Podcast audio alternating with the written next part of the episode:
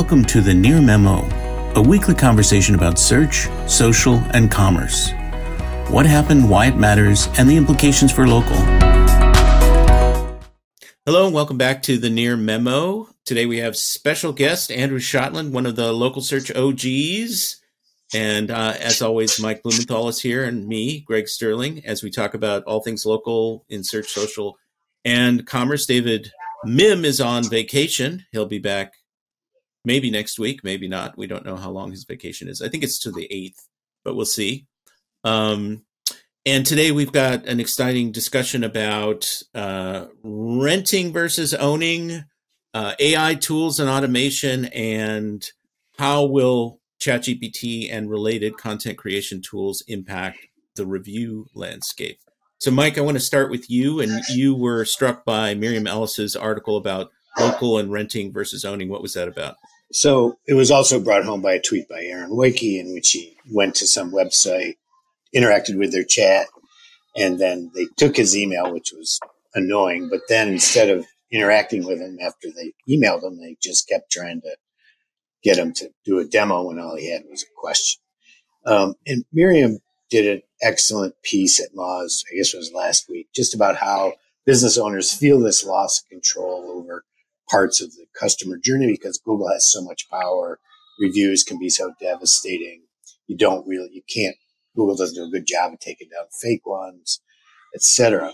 But what she pointed out from the research they did, which is that even though Google is a primary part of your funnel, 91% of your potential customers actually then move from Google, maybe on Google, to interact directly with you. Either it's with a phone call, visit your website, driving directions, uh, visit the website. So all of these things, shortly after the review process is completed by in the customer journey, that you are then in control.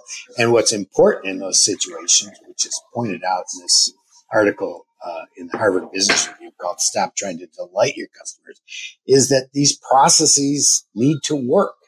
If you have a form on your website and you haven't checked it lately, and it goes into the ozone or if you have a chat on your website, like with Aaron's case, it goes to email. These are not really functional communication, and all that sort of pre-sale stuff has to really work. You don't care if you get a latte with a haircut. What you care is if you can easily get an appointment, easily change it when things are when you need to. Same with an airplane. I mean, the epitome of bad service. And so she just points out that the bulk of that is in your control, that you do own all those processes. And despite the loss of appearance of control, that you really do have that journey process. And you have to be sure that whatever you put in front of the customer really works, that you answer your phone calls, get back to them when they need you, etc. And a good example to the contrary is the airline industry. So is the so we should point out, Mike, that you're in a bar, right? I am in a. Uh, I'm actually in a coffee shop in the Laurel Highlands. Well, we, we don't know. We, that was kind of a joke because it's the morning. It's like uh, oh. eight thirty when we're recording this, or eleven thirty for you. I guess it's less of the morning. But um, but you know we have no idea when people listen to these things, so it might not sound as much of a joke in, in just when, as as measure of proof here, Greg. Yeah, all right. I am a straight and narrow kind of guy. That's an Irish coffee, Mike. Yeah, exactly. So is the is the is the idea that sort of implied in all this that that that business owners have implemented all these tools and they're not really attending to to them or not really thinking about the customer experience. They're neglecting think, the customer experience. It's sort of hoping that the tools are going to do the work for them. I think that Miriam's piece sort of tries to deal with the frustration of having to deal with Google for most small businesses not and empowering the business owner to make sure that because most of the interactions they do control, she doesn't really speak to these larger companies. I mean, I think they all fail, as you've pointed out so many times. They talk about delighting customers, but then they don't do the basic stuff like reduce, which like reduce the need for repeat calls by anticipating and dealing with irritated downstream, you know, related downstream issues. It's like you need to set up a process that makes it smooth and easy. And, and businesses control that. They own that. So, and they shouldn't forget that they own it. So it doesn't matter whether you're small or big. I mean, Miriam's point is you own the processes, make sure they work. And chat's a really great example of one that typically works poorly. May work better with AI at some point, but for the most part, unless it's fully staffed, and even when it is, it's one of these very frustrating experiences for most customers. So even though it, it to large companies seems like it reduces support costs, all it does is aggravate the end users.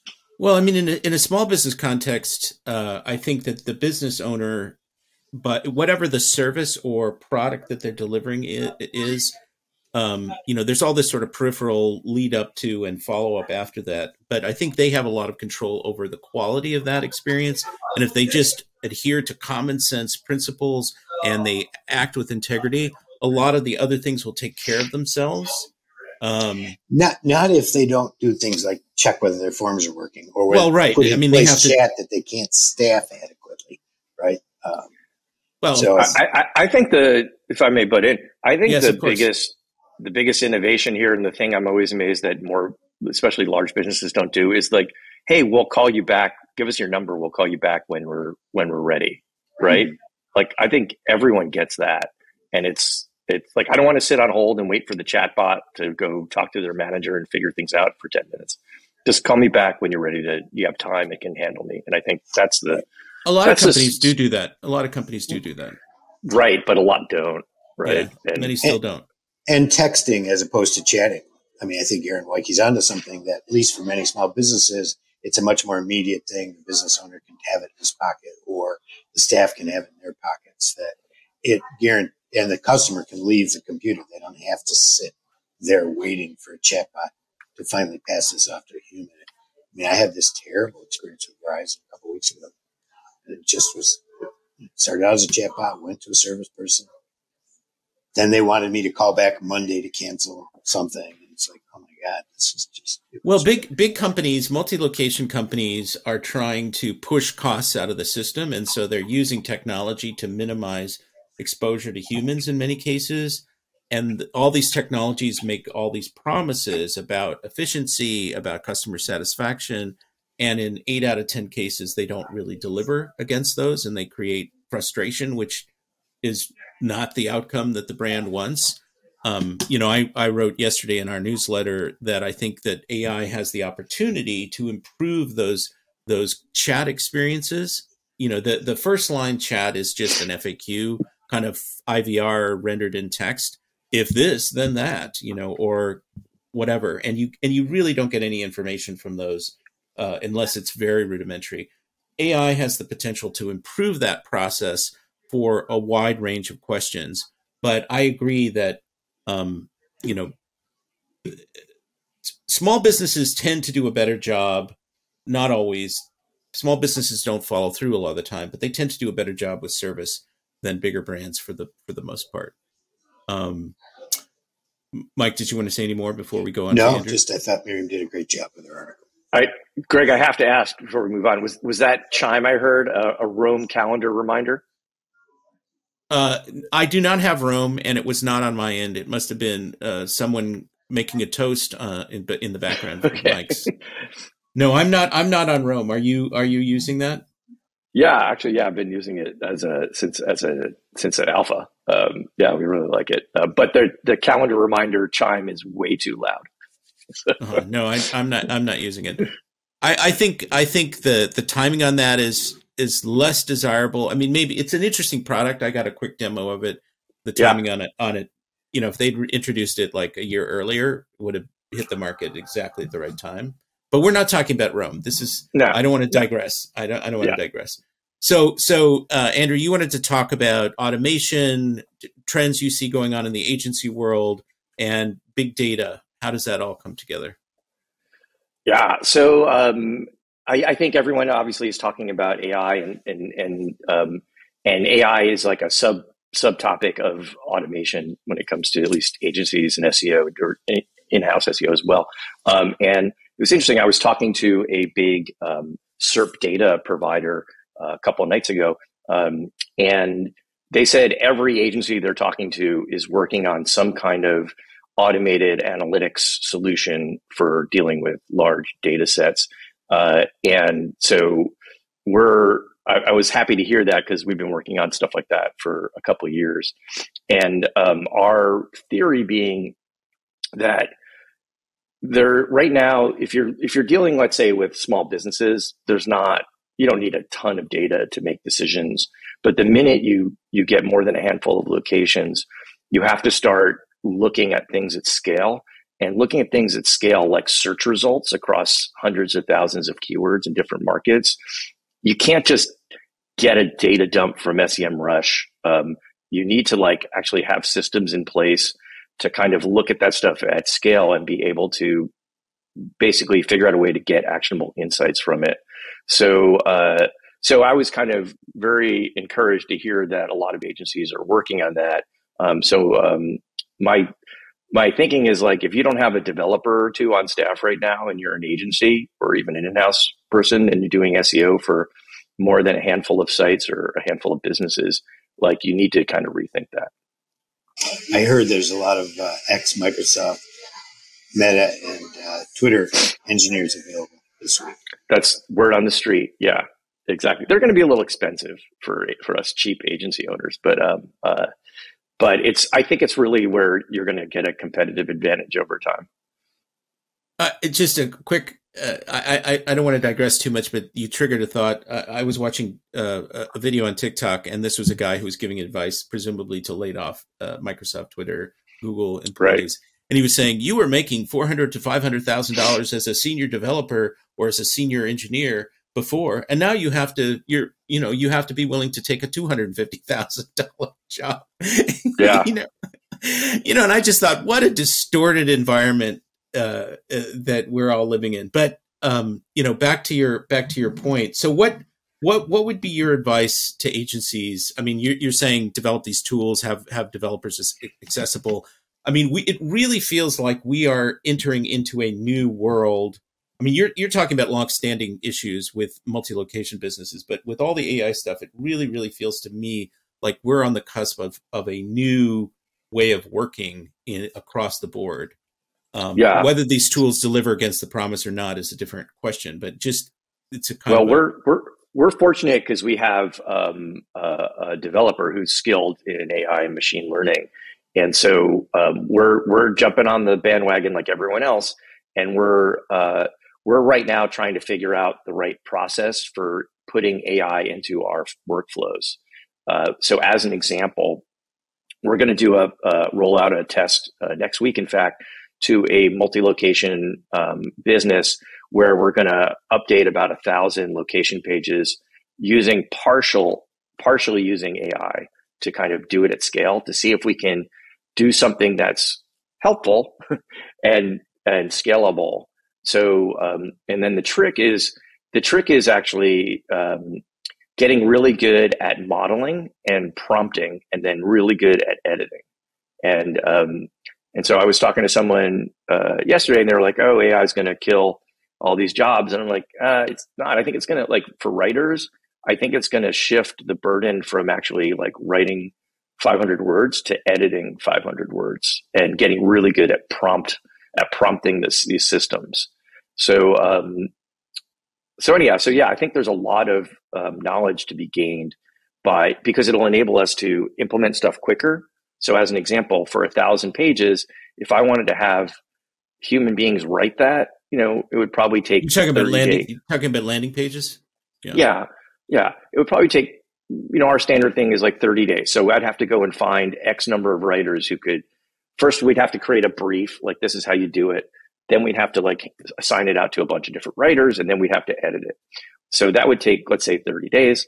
Um, but now I can create the brief and I have the system and I can do it in less than a week now that and because the editing is a cakewalk, right? It's it's the writing that's the hard part. Um, so I think this is gonna for for people who are kind of know how to figure this stuff out. I think it's going to enable us to iterate faster, which is really for SEO at least is like the key to success is iteration um, and testing.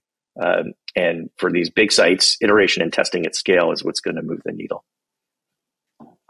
Yeah, I, I, I wonder about the sort of generic quality of you know editing is the important point here, but I wonder about the sort of the generic quality of the copy that'll come out of these systems. So we we, we wonder about that too. So there's a couple of things we've learned um, so far about it. Um, so it's all about what you train the model on. So as an example, if you just take GPT-3 and use it, it's going to suck or it's, it'll be okay. It'll be what I call a clever idiot, right? Um, but these aren't like, you know, we're not writing Shakespeare type pages. Um, but if you train, let's say, the model on, I don't know, Home Depot's location pages, right? Or the top pages that the top location pages that rank for the search queries you want to rank for, you're going to get a much better indication, a much better, you're going to get there faster. And then, um, and then you've got to also anticipate, you know, all these AI checkers. Uh, and so you've got to dumb down the writing. So as an example, uh, Google, I think Google recommends you write for in the U.S. at least write. I think it's like for eighth grade audience for, for a know, second grade audience. I think it's eighth grade, but second grade makes sense or something. But but so anyhow, so we're like, okay, we're going to write for a sixth grade and really try to dumb it down. I don't even um, know what that means exactly. I mean, you can simplify it, but I mean, there's no way to calibrate that to some reading level. Oh, it's it's all like a score. There's tools that will score the your your um, your grammar. It's based on right? sentence length, words length, word vocabulary. Yeah. There are tools. Yeah. That do that. So and so everyone's like, "Oh, Google will figure this out," and I don't think Google will figure a lot of things out. And this isn't done necessarily to trick Google. This is done so we could write good stuff at scale. Sure. Um, hopefully, that's the goal at least. But I can tell you, like, we've launched template driven pages like insert keyword and other keyword here, and it's basically the same thing. And I'm thinking of one site we did this last summer, and I would say it's not that it's bad content; it's just that it's not like there's no personality, content. but it performs yeah, just well. like it's their fastest growing page type, and so exactly. Google and part of that is Google because the search query silo is localized, and so it's not Google's not comparing that localized page against some other localized search query silo. It stands this, out in that context as an adequate page. This is a, in this case, this isn't a local query. Um, it's a national query. It's a so it's um, it's like e-commerce queries. So think of it like um, I don't know. Uh, uh, we um, we sell I don't know, Ford cars that are green, right? And Ford cars that are, Ford cars that are red. Uh, it's really the kind of the dumbest form of, of smart content. And it's, um, anyhow, so, so my point is that, um, Google still has a hard time dealing with non AI driven kind of lowbrow content. Um, so it's, uh, I, I'm not convinced that it's suddenly going to figure out all this AI stuff. And again, if you're doing it just to make the page good, not to make it so it it it's kind of like a spun thing that sucks, like I don't see why Google should care. Well, right. I, I mean, I think it's a, it's a, it's an interesting philosophical uh, question because Google is going to have to deal with this. In a, I mean, it's already happening, and it's just going to get more and more and more. And they don't explicitly say AI is uh, verboten, they say automated content, you know, they, they sort of dance around it. And they imply that if there's enough human intervention, then it's going to be fine. But I don't know how they're going to know other than some scoring methodology, you know, like some of the tools that exist today. I think the language yeah. was if it's useful to the users, it's value. Google's going so to is that it, is but which I, means that they can measure that because if people hit that, well, is that behavioral signals? Is that behavioral signals? Yeah, they can measure. I mean, that's Maybe. just you can see that in the, in the, Yandex index. They measure those signals. And every everybody thinks Google does as well. Yeah, yeah. Well, I mean, um, I think I think there were some articles that su- pointed to some Larry Page comments that suggested behavioral signals were being considered at least early on. My my my pet theory is that the the they put um, a marker in their um, algorithm the day GP Chat GPT three came out, and they're evaluating any page that was updated after that um, with some new thing. Uh, just say, okay, because because I mean there was AI stuff before that, but um, now Jasper. it's probably a contagion, right? Well, there are just hundreds and hundreds and hundreds of tools now. It seems like every day I'm seeing like here are the 50 top things, and here's the, you know, it just seems like it's proliferating. You know, That's like amazing. mushrooms after some, yeah. you know, rainstorm. But they're all just they're all just GPT three. like like yeah. with a with a little logo on top, right? Well, so do you think there'll be a new job title, Andrew? That uh, person who constructs GPT queries? Absolutely. Um, yeah, it's it's funny. That's what I was um, I was discussing with someone yesterday. Is um, it like like image? Like I don't know if you played around with Midjourney or any of those image AI things. They're they're yeah. kind of I'm I'm obsessed with them a bit, and that's all about learning how to prompt them. And yeah. so I could see like going to Upwork and being like, I need a thousand images, and there's a guy like, I am an expert AI prompt prompter for images, and VP of AI prompting. Well, yeah, it, it's it's it's it's absolutely true. There's a Anthropic, which is a, a competitor to uh, OpenAI, which was formed by some ex OpenAI people, and they have a, a their tool is called Claude.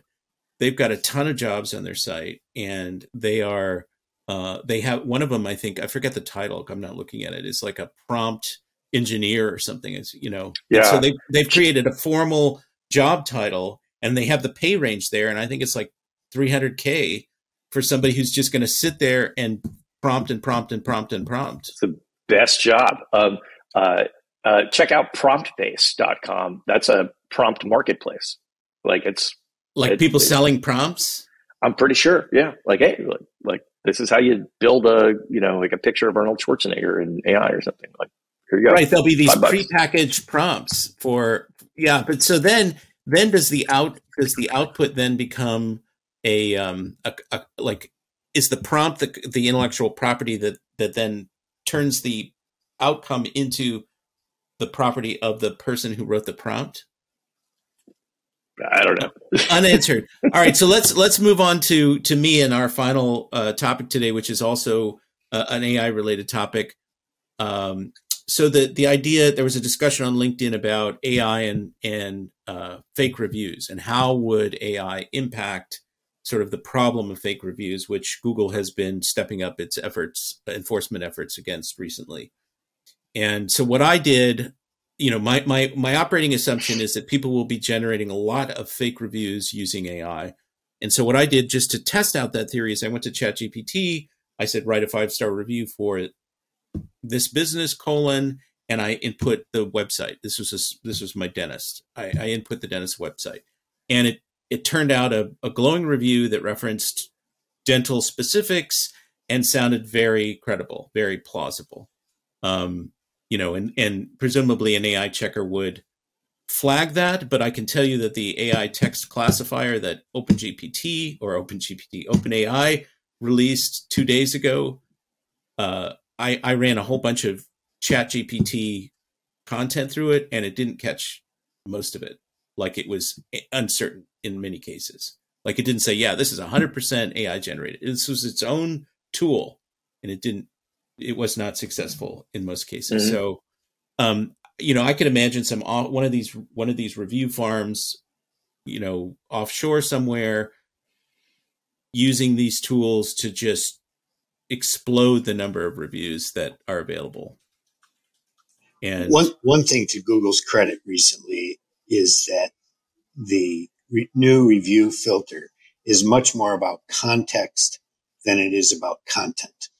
And uh, they, and so you'd have to also at the simultaneously increase your understanding of the, and place these through VPNs.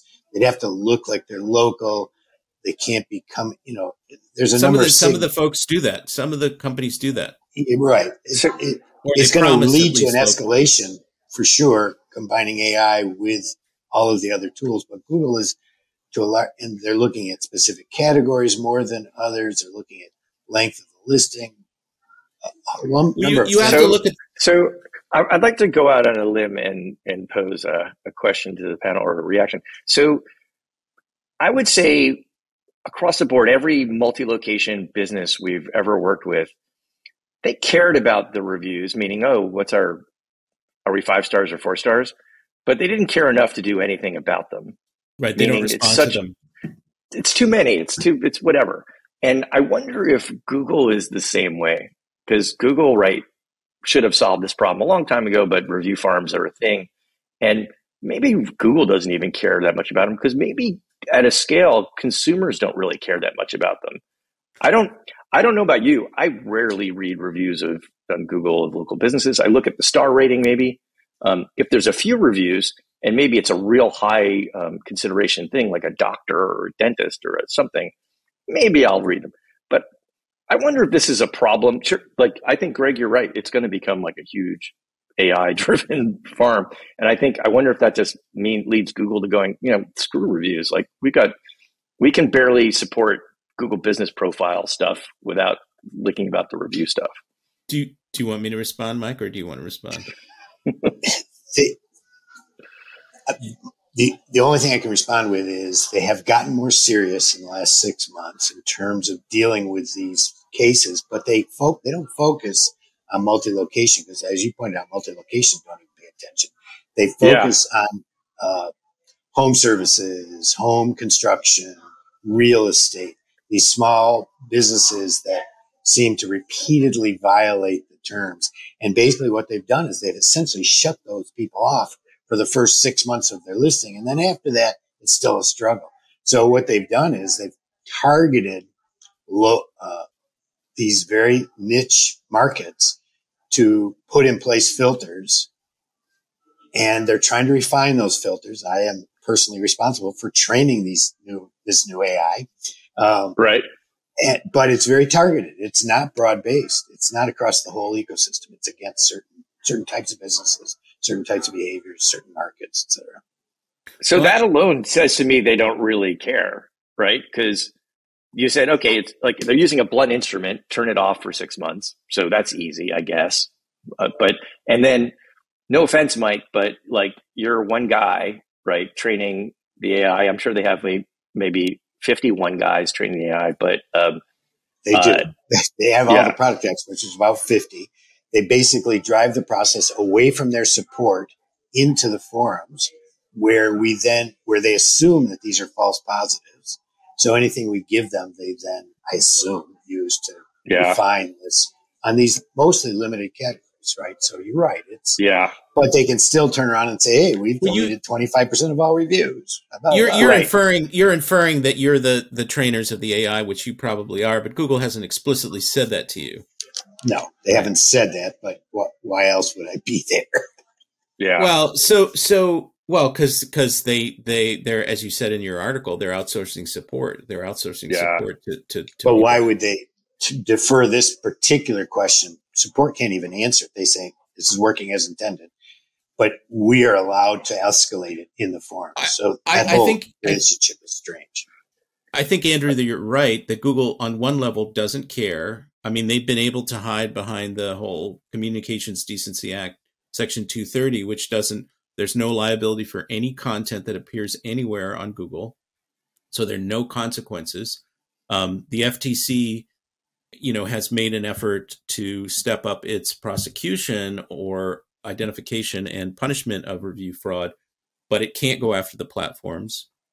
I mean, it sort of can, but it it doesn't it can't at this point so it has to go over individual it has to go after individual offenders and it can't it doesn't have the enforcement uh firepower to do that so you know we but it has this, enough nuked reviews now that it can go back to ftc and say gee we nuked all these reviews we're doing well right job. so google right. so so that was my other point is that it you know we've often talked about the europeans who have many more regulations now in place than in the us and so the the digital uh, services act and I, I always DMA and DSA, Digital Markets Act and Digital Services Act, I believe, um, you know, services in particular targets fake reviews. You can't have disinformation, you can't have misinformation. Uh, otherwise, you're vulnerable as a platform. So, part of Google's stepped up review mo- moderation is an, an attempt to point to this and say, hey, you pesky Europeans, we're doing something. It's all in good faith. Um, you do have, you know, Curtis Boyd and his company, the Transparency Company, can can do this. They can do this at scale. They can detect fake reviews. One of the things they look at is that the they look at the review profile and they and they look at the who the reviewer is, the review source, which seems to me to be a much more effective uh, approach. Although they do look at the text and they look at a whole bunch of stuff than I, looking at the content of the review. I, I think it's just it, it's it's just I don't want to say it's an insurmountable problem, but it's just going to be a never ending thing, especially as you pointed out. Like now, you can generate reviews at scale with AI, um, and so sure they'll get rid of twenty five percent, and then a billion more reviews will show up tomorrow. Right? Well, the reason the reason that you don't look at reviews anymore, and that you know I don't look at reviews on Amazon at all. Uh, I still look at them occasionally on Google and Yelp and other places. Um, is because there's so much garbage in there, and you know it, right? And so, so I think mm-hmm. that this is starting to to permeate the broader consumer landscape. Is that people are conscious of review fraud. They don't know exactly how pervasive it is. They don't know. They can't recognize it in the moment, but they know it's there and so they're looking at multiple sites trying to see consensus, or they're disregarding reviews entirely, which is why younger people, in part, are going to TikTok to get things like restaurant recommendations because there's a human there. They can see the interior, and it's and you know the review the review world has become so polluted that it's unreliable. It's now just a sort of a directional indicator in a way that you can't rely yeah. on. I actually think, like when it comes to Google Business Profiles, um, photos and videos are much more helpful for almost any type of business. Well, that's that's the TikTok rationale, exactly. Yeah, like I want to see the inside of the restaurant. I want to see the jobs the pest control guy has worked on, right? Well, and in fact, in, in in the in the Google, I think it was the Search On event, whenever that happened in the fall. You know, they they were talking about they were talking about all these. There, it was a lot of local stuff, maps and local and AR and they started talking about all these other things that you could get out of the Google Business Profile to help you help you learn about a business. They were talking about vibe. They were talking about um, you know non reviews. They they it, I really it was very yeah. subtle. It was very subtle, but I felt like they were really downplaying reviews and trying to play up other things that were competitive with sites like TikTok and Instagram, where you were going to yeah. get the visual information. You were going to get all this other non textual information to help you know to appeal to younger users who want yeah that. i think yeah. you can see this in the interface where reviews are only presented in summary at totals and it's multiple clicks to get into a review and particularly to see a bad review it it's very deeply buried in the interface so i, I assume that's part and parcel of the same project. Well, and mobile and mobile users, where a lot of the action is, you just there's no way to like read a bunch of reviews. I mean, at best, you read one or two of the most recent reviews. You look at the star rating, you know, I, and sort of I, hope for the best. Uh, yeah, I think what you want is like their whatever their AI thing when they come out with it is it'll just tell me it's like, hey Andrew, I know you. This place isn't for you. Move on. like keep scrolling. Like that's what I want well, there, back to you know, the Hotpot days, Andrew, from 2010. well, so so there was a guy. There was a guy. The guy. I'm I'm I'm blanking on his name. He was he rose up in the ranks. I, it's embarrassing to me that I can't remember his name. Um, there was a guy who who was one of their. He he, he sort of became one of their analytics gurus uh, ultimately, and I think he's gone from Google now, but I don't I don't remember. But he he created a he created a a, a local uh, application that they were calling uh, for a time Alfred, as in Batman's butler. Mm-hmm. And um, there were a couple of names, and I talked to him before it got it got acquired by Google. It was like an acquihire thing, and what they were going to do was they were going to create. This was a really interesting idea: Pandora for the real world. So you know, places places. That's not a good thing. well, I thought it was very interesting. Well, this is this is the this is the VC pitch deck speak. Right. But but but um, it's called monkeypox. Well, the the idea was that they were identifying they were identifying similar places, places that had similar characteristics, and um, you know that that oh, was Pandora, the, the the music app. I think meant Pandora, the Greek myth where pestilence was let loose on the world. No, that was yes. You're more uh, more learned than I. No, I was talking about Pandora, the radio, the radio. The, I got it. yeah, as opposed to Pandora, the fictional world in the movie Avatar, or where right. the pan, the planet, or whatever it is. Um. anyway, anyway, it was really an interesting idea that what they were going to try and identify places that were similar in the world and tie those to your tastes and make recommendations to you. And it never, it never came it never came to fruition because Google snapped it out of the the the vaporware world. I mean, it wasn't vaporware before um, before uh, it had a chance really to to launch. Mm-hmm. But I, I, think I think yes. most of this stuff is going to for for local businesses is going to remain in the realm of there's a problem. It may not really be a problem, but it drives me crazy because there's a bad review. Can someone fix that? Like that's what it's going to be. Yes. Okay. And on that, those. On that uh, helpful and optimistic note, we come to the end of another exciting episode. Thank you, Andrew Shotland, for for joining us. As always, subscribe to our newsletter, tell your friends about our podcast and our newsletter. And Andrew, anything you want to say? Uh, I, not I just to- want to totally thank you both Yes. both for selflessly giving giving giving your all every week. Really, we we see you and we we appreciate it. Yeah, that sounds like sarcasm to me, Andrew. No, that's heartfelt. Okay. That's AI With driven Andrew, you never can tell the difference. That's the problem. yeah. Now everything I write is now generated by AI. I'm just slapping my byline on it. So Yeah, They Yeah. need, somebody needs to create an AI with a kind of snark snark dial that you can dial up or dial down. It, we were trying with my daughter last night. Um, I, we were like running some queries through ChatGPT on um, on uh, I forgot some some some geometry thing or something, and we started like, well, well, what if we had to figure this out during a zombie apocalypse? And actually, ChatGPT got a little snarky. oh, that's good. All right. Yeah. Okay. All right. Well, uh, we'll see you next week. Uh, as always, have a good week wherever you are in the world, wherever you're listening to this, and uh, thanks thanks for listening. Thanks for joining David, Mike, and Greg. To stay on top of the latest developments in local, subscribe to our newsletter at nearmedia.co. We'll see you next week.